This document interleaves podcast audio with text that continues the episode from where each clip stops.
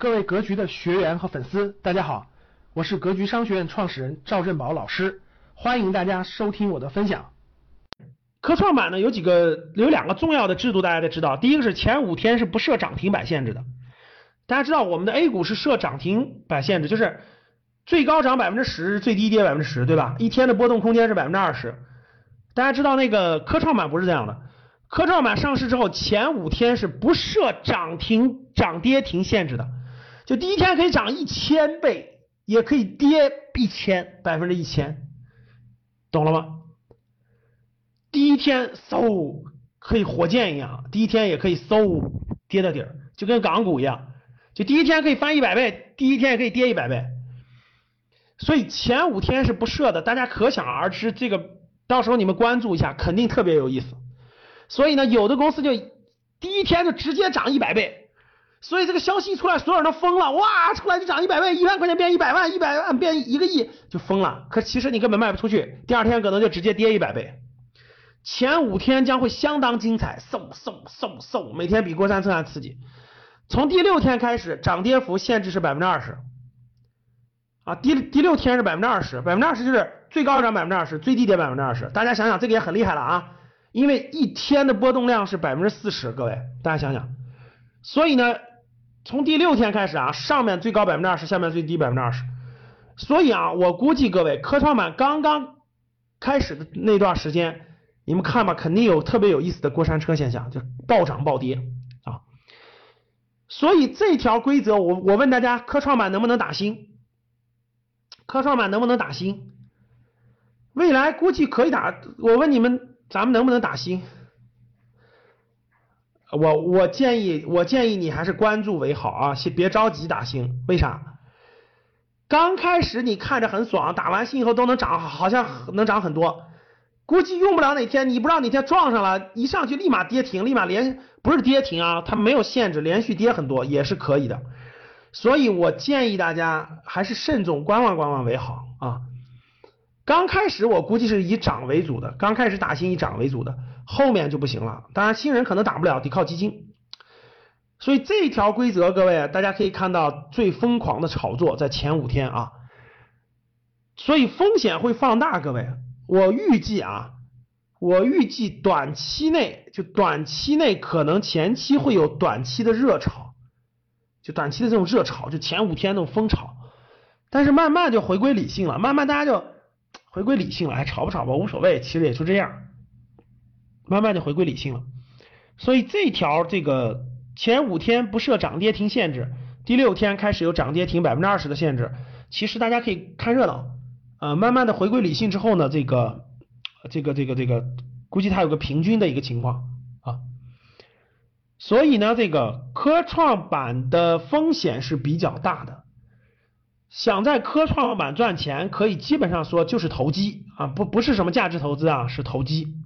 因为科创板上市的公司基本上很难估计出它的价值，所以你都不能叫价值投资，可以叫做投机，价值投可以叫做那个炒作投机，所以风险非常高。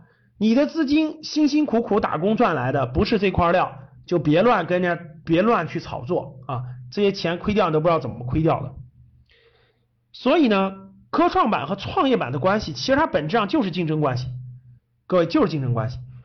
未来如果科创板推行成功，推行成功啊，就企业能融到资，然后呢，这个爆炒也在合理范围内，上市也非常的快速，那我估计啊，未来有可能创业板也会反向学习科创板开放注册制，是完全有可能的啊，完全有可能的。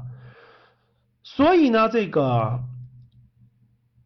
未来的方向，科创板是个试点。科创板如果试点成功了，极有可能，呃，这个除了主板之外的这种中小板也好，创业板也好，都走向注册制发行，这是极有可能的啊。所以那时候，整个市场上的大量的垃圾公司将会跌，跌到几毛钱、几分钱。所以各位一定不要买这个垃圾公司了啊。好了，那我们是否参与科创板呢？回到我们下一个课件了，我们是否参与科创板呢？我们前面讲了意义，讲了内容，讲了基本的这些内容，我们是否参与科创板呢？对整体来说，对国家来说做这个事情，那相当的当然是好事了，各位，那就是好事。也提醒过你风险了，也设了门槛了，满足门槛的人，他这个钱在里面亏也好，赚也好，这都是很正常的，对不对？所以对整体来说，未来能有百分之十的企业能够成长起来，就是成功。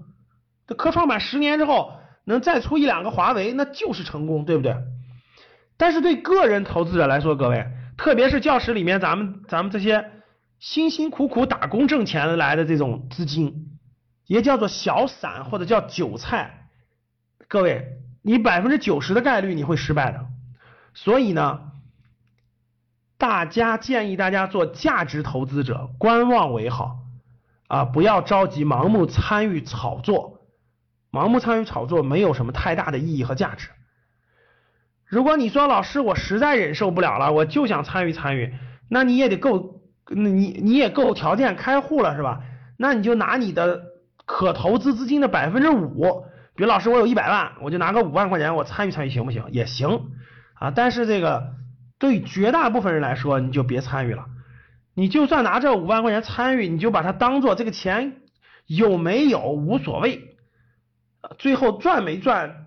就算亏光了，那也无所谓，亏光就亏光了，那可以，那你参与参与，然后呢感受一下，然后呢这个也是没关系的，就当学习了，谁让你钱多呢，对吧？如果大家价值投资者，你说我是价值投资者，我也不以体验为主，我观摩观摩就行了，那我建议大家还是选择已经上市的龙头公司，好的龙头公司啊，不要参与科创板的炒作投机。那你说老师，这科创板毕竟是个大事儿，对吧？那慢慢的这个里头也会有好公司产生，那我怎我怎么那啥呢？待会儿我告诉你方法，我先说这儿。价值，我们大多数人都是价值投资者，我们我不建议参与。如果你是投机炒作者，或者说你你就想体验体验、感受感受，那你也要控制在总投资量的，我建议是百分之五以内，百分之五到百分之十以内。比如老师，我有十万块钱，那你拿个一万块钱是吧？老师，我有我有一千万咋办？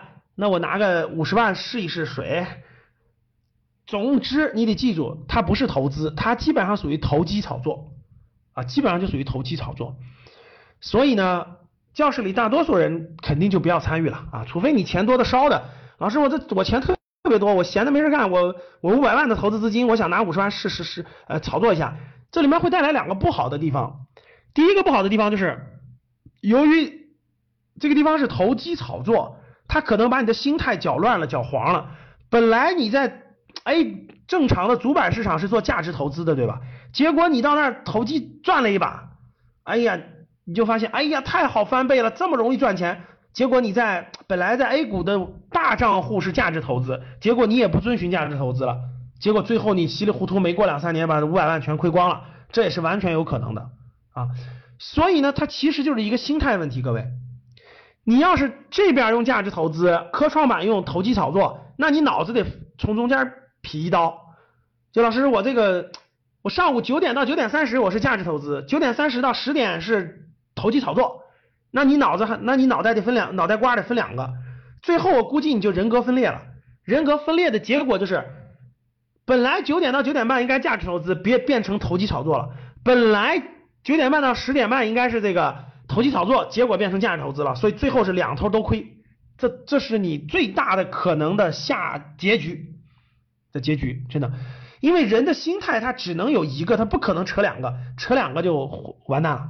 感谢大家的收听，本期就到这里，想互动交流学习，请加微信二八幺四七八三幺三二二八幺四七八。三幺三二，欢迎订阅、收藏，咱们下期再见。